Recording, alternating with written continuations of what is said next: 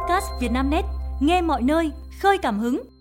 Mời quý độc giả theo dõi bản tin sáng mùng 19 phần 2 của Vietnamnet, gồm những tin chính sau: tình huống vượt ẩu trong vụ tai nạn 3 người chết trên cao tốc Cam Lộ, La Sơn, cao tốc Trung Lương, Mỹ Thuận kẹt xe hàng km sau tai nạn liên hoàn. Công ty quản lý lên tiếng việc Đỗ Thị Hà bí mật hẹn hò bạn trai thiếu gia. Dự báo thời tiết ngày 19 tháng 2, miền Bắc gia tăng nắng trước khi đón không khí lạnh.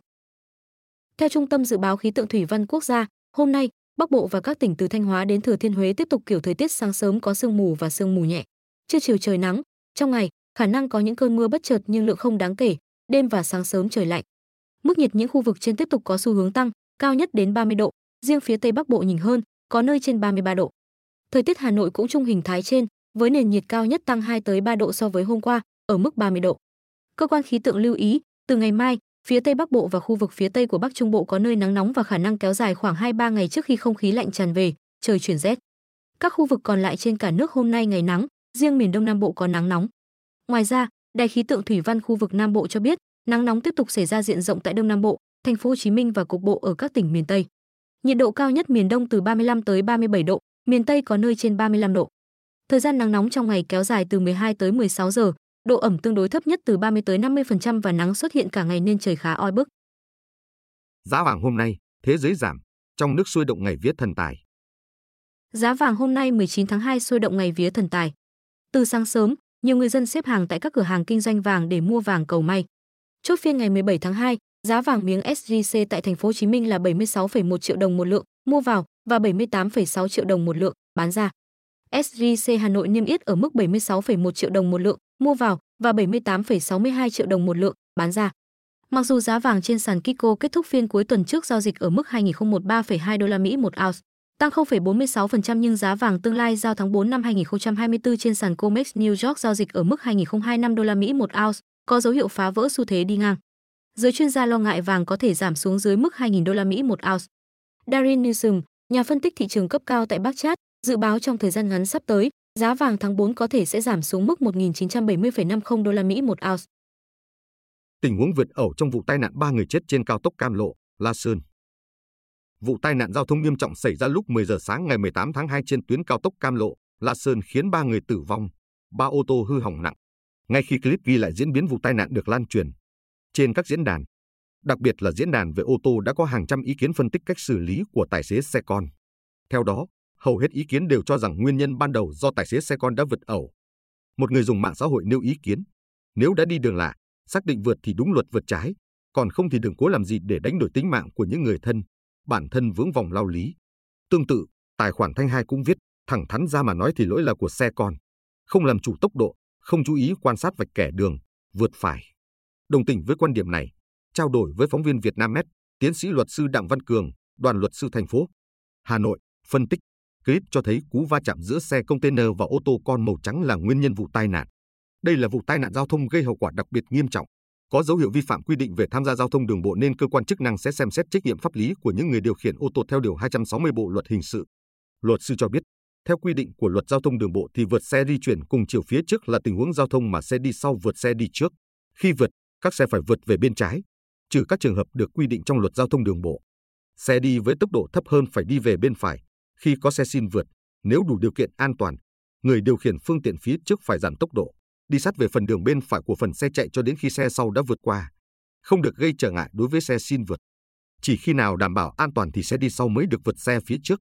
Trong đó điều kiện để đảm bảo an toàn là phải đảm bảo tầm nhìn, có khả năng quan sát của người vượt xe. Tầm nhìn vượt xe an toàn là khoảng cách đo dọc theo mặt đường tính từ mũi xe để một chiếc xe đang chạy trên đường hai làn xe hai chiều có thể vượt qua một chiếc xe khác chạy chậm hơn cùng chiều bằng cách chiếm dụng làn xe chạy phía chiều ngược lại và quay trở về làn cũ của mình một cách an toàn, luật sư Đặng Văn Cường nói. Cao tốc Trung Lương, Mỹ Thuận kẹt xe hàng km sau tai nạn liên hoàn. Do tai nạn liên hoàn và lượng phương tiện tăng cao khiến cao tốc Trung Lương, Mỹ Thuận kẹt xe hàng km. Đến tối ngày 18 tháng 2, tình hình giao thông trên cao tốc Trung Lương, Mỹ Thuận, đoạn qua địa phận Ca Lậy và Cái Bè, tỉnh Tiền Giang đã thông thoáng trở lại. Trước đó, khoảng 15 giờ 30 phút cùng ngày, xảy ra vụ tai nạn liên hoàn trên cao tốc Trung Lương, Mỹ Thuận, hướng miền Tây đi Sài Gòn. Tại hiện trường, 7 xe dồn toa, phương tiện hư hỏng, mảnh vỡ văng tung tóe, hai người bị thương nhẹ. Vụ tai nạn làm kẹt xe kéo dài trên cao tốc Trung Lương, Mỹ Thuận, hướng về thành phố Hồ Chí Minh. Còn hướng ngược lại thì thông thoáng. Cục Cảnh sát giao thông đã phối hợp lực lượng chức năng tỉnh Tiền Giang khám nghiệm hiện trường, điều tra nguyên nhân. đồng thời phối hợp đơn vị quản lý đường cao tốc tạm đóng các nút giao trên cao tốc gần vụ tai nạn để giảm tải lượng xe đi vào, phân luồng xe ra quốc lộ 1 để di chuyển về thành phố Hồ Chí Minh. Công ty quản lý lên tiếng việc Đỗ Thị Hà bí mật hẹn hò bạn trai thiếu gia. Tối ngày 18 tháng 2, công ty quản lý Hoa hậu Đỗ Thị Hà đăng tải trên mạng xã hội thông báo xoay quanh chuyện Hoa hậu Việt Nam 2020 bí mật hẹn hò. Đơn vị này cho biết, những ngày vừa qua trên mạng xã hội có những thông tin về chuyện hẹn hò của Hoa hậu Đỗ Hà. Từ phía công ty chủ quản của Hoa hậu Đỗ Hà, chúng tôi không thể xác nhận thông tin hẹn hò, vì đây là việc cá nhân của Hà. Hoa hậu Đỗ Thị Hà đã tốt nghiệp Đại học Kinh tế Quốc dân năm 2023 và dự định sẽ tiếp tục học cao học. Hiện tại, Hà đang theo đuổi sự nghiệp kinh doanh riêng và vẫn tiếp tục thực hiện sứ mệnh của một Hoa hậu Việt Nam. Chúng tôi sẽ cập nhật cùng quý khán giả khi có thông tin. Trước đó, mạng xã hội liên tục lan truyền thông tin Đỗ Thị Hà đang bí mật hẹn hò bạn trai thiếu gia. Hiện, người đẹp vẫn im lặng trước mọi thông tin, hình ảnh và bài viết liên quan. Sau khi tốt nghiệp đại học, Hoa hậu Đỗ Thị Hà dự định học thêm thạc sĩ bên cạnh việc đi diễn và tham gia hoạt động giải trí. Ông Trump ra mắt dòng giày thể thao mới sau khi bị phạt gần 355 triệu đô la Mỹ. Đài CNN đưa tin, cựu lãnh đạo Nhà Trắng hôm 17 tháng 2 đã cho ra mắt giày thể thao Trump tại sự kiện SneakerCon ở thành phố Philadelphia, bang Pennsylvania. Ông Trump đã đặt trên bục diễn thuyết một đôi giày thể thao màu vàng, có hình cờ Mỹ phía sau. Đôi giày có tên gọi giày sneaker cổ cao không bao giờ bỏ cuộc và được một trang web niêm yết giá là 399 đô la Mỹ. Đây là điều tôi đã nói đến khoảng 12 đến 13 năm nay và tôi nghĩ nó sẽ thành công lớn, ông Trump, ứng viên tổng thống hàng đầu của Đảng Cộng hòa, GOP và nhiều khả năng sẽ giành quyền tái đấu chung kết với tổng thống Joe Biden trong cuộc đua vào Nhà Trắng năm nay. Tính đến tối ngày 17 tháng 2, trang web niêm yết thông báo mẫu giày thể thao mới trình làng của ông Trump đã cháy hàng. 1.000 đôi giày đã được bán hết chỉ trong vòng vài tiếng. Trang web cho biết thêm, cựu tổng thống cũng đang bán hai phiên bản giày thể thao có chữ T và 45 ở hai bên thân giày với giá 199 đô la Mỹ. Trang web này còn bán các loại nước hoa dành cho nam và nữ, mang thương hiệu Victory 47 với giá 99 đô la Mỹ một chai. Nếu ông Trump tái đắc cử trong cuộc đua vào Nhà Trắng năm nay, ông sẽ trở thành tổng thống thứ 47 của Mỹ. Điều gì xảy ra khi bạn ăn khoai lang trong một tháng? Biên tập viên Jenny Sugar quyết định trải nghiệm ăn khoai lang hàng ngày trong một tháng. Dưới đây là chia sẻ của Jenny về những thay đổi của cơ thể mà cô cảm nhận được trên trang Pop Sugar của Mỹ. Theo chuyên gia dinh dưỡng Leslie Langevin, ăn các loại CRB chưa qua chế biến cần thiết cho hoạt động bình thường của cơ thể và có khả năng giúp giảm cân. Các thực phẩm lành mạnh như trái cây, yến mạch, gạo, đậu và khoai tây cung cấp cho cơ thể bạn năng lượng và chất xơ để tạo ra glucose sử dụng làm nhiên liệu. Tôi cũng bị cuốn theo làn sóng lâu CRB để giảm cân nhưng chưa bao giờ cảm thấy hài lòng. Tôi mệt mỏi vào ban ngày, mệt mỏi nhanh chóng khi tập luyện, tiêu hóa kém, luôn thèm đường và cuối cùng ăn vô độ. 6 tháng trước, sau khi đọc rất nhiều về lợi ích của ăn nhiều thực vật, ít chất béo, tôi quay lại chế độ thuần chay và tập trung vào thực phẩm nguyên chất. Bởi vậy, tôi quyết định thực hiện thử nghiệm ăn các loại CRB phức hợp mỗi ngày trong một tháng. Đặc biệt là khoai lang vì đây là loại tinh bột yêu thích của tôi. Tôi đã ăn ba loại, cam, tím và món tôi mê nhất, khoai lang Nhật Bản có thịt màu vàng sau khi nấu chín. Là người ăn chay, tôi hấp thụ nhiều chất xơ đến mức có xu hướng bị đầy hơi, đặc biệt khi ăn nhiều đậu.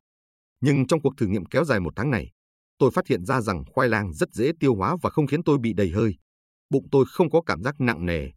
Với những lợi ích trên và cảm giác bản thân trông gầy hơn, đồng thời khoai lang rất ngon, tôi chắc chắn sẽ tiếp tục ăn loại thực phẩm này thường xuyên. Kết đắng cho bác sĩ chụp ảnh cưới trong phòng phẫu thuật. Chụp ảnh trước đám cưới gần như là phần không thể thiếu của các cặp đôi sắp làm hôn lễ. Họ đưa ra những ý tưởng khá sáng tạo để những bức hình trở nên đáng nhớ. Tuy nhiên, sự sáng tạo của một bác sĩ có tên Apis ở bang Karnataka, Ấn Độ đã khiến anh phải trả giá đắt. Vị bác sĩ cùng vợ chưa cưới chụp ảnh trong phòng phẫu thuật của bệnh viện công ở Baramasagara, quận Chichaduga.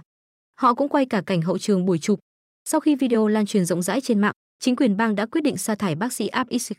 Trong video, có thể thấy bác sĩ Apis đang hành động như thể tiến hành phẫu thuật cho một bệnh nhân, trong khi bạn gái giúp anh thực hiện thủ thuật. Bối cảnh được bố trí như thật khi cặp đôi mặc đồ bác sĩ, dùng các thiết bị y tế thật và có cả người đóng giả bệnh nhân nằm trên bàn mổ. Theo Indian Express, đoạn video cũng xuất hiện những chàng cười lớn của những người quay phim, chụp hình. Trái ngược với sự vui vẻ của ekip và cô dâu, chú rể tương lai, nhiều người dùng mạng xã hội phản ứng dữ dội khi xem video. Giữa những lời lên án trên mạng xã hội, Dinesh Gandujal, người đứng đầu ngành y tế bang Karnataka đưa ra tuyên bố chỉ đạo đình chỉ việc hành nghề của bác sĩ Abhishek. Vị lãnh đạo trên tuyên bố, một bác sĩ thực hiện buổi chụp ảnh cưới tại phòng phẫu thuật của bệnh viện Baramasagara ở Chichaduga đã bị sa thải.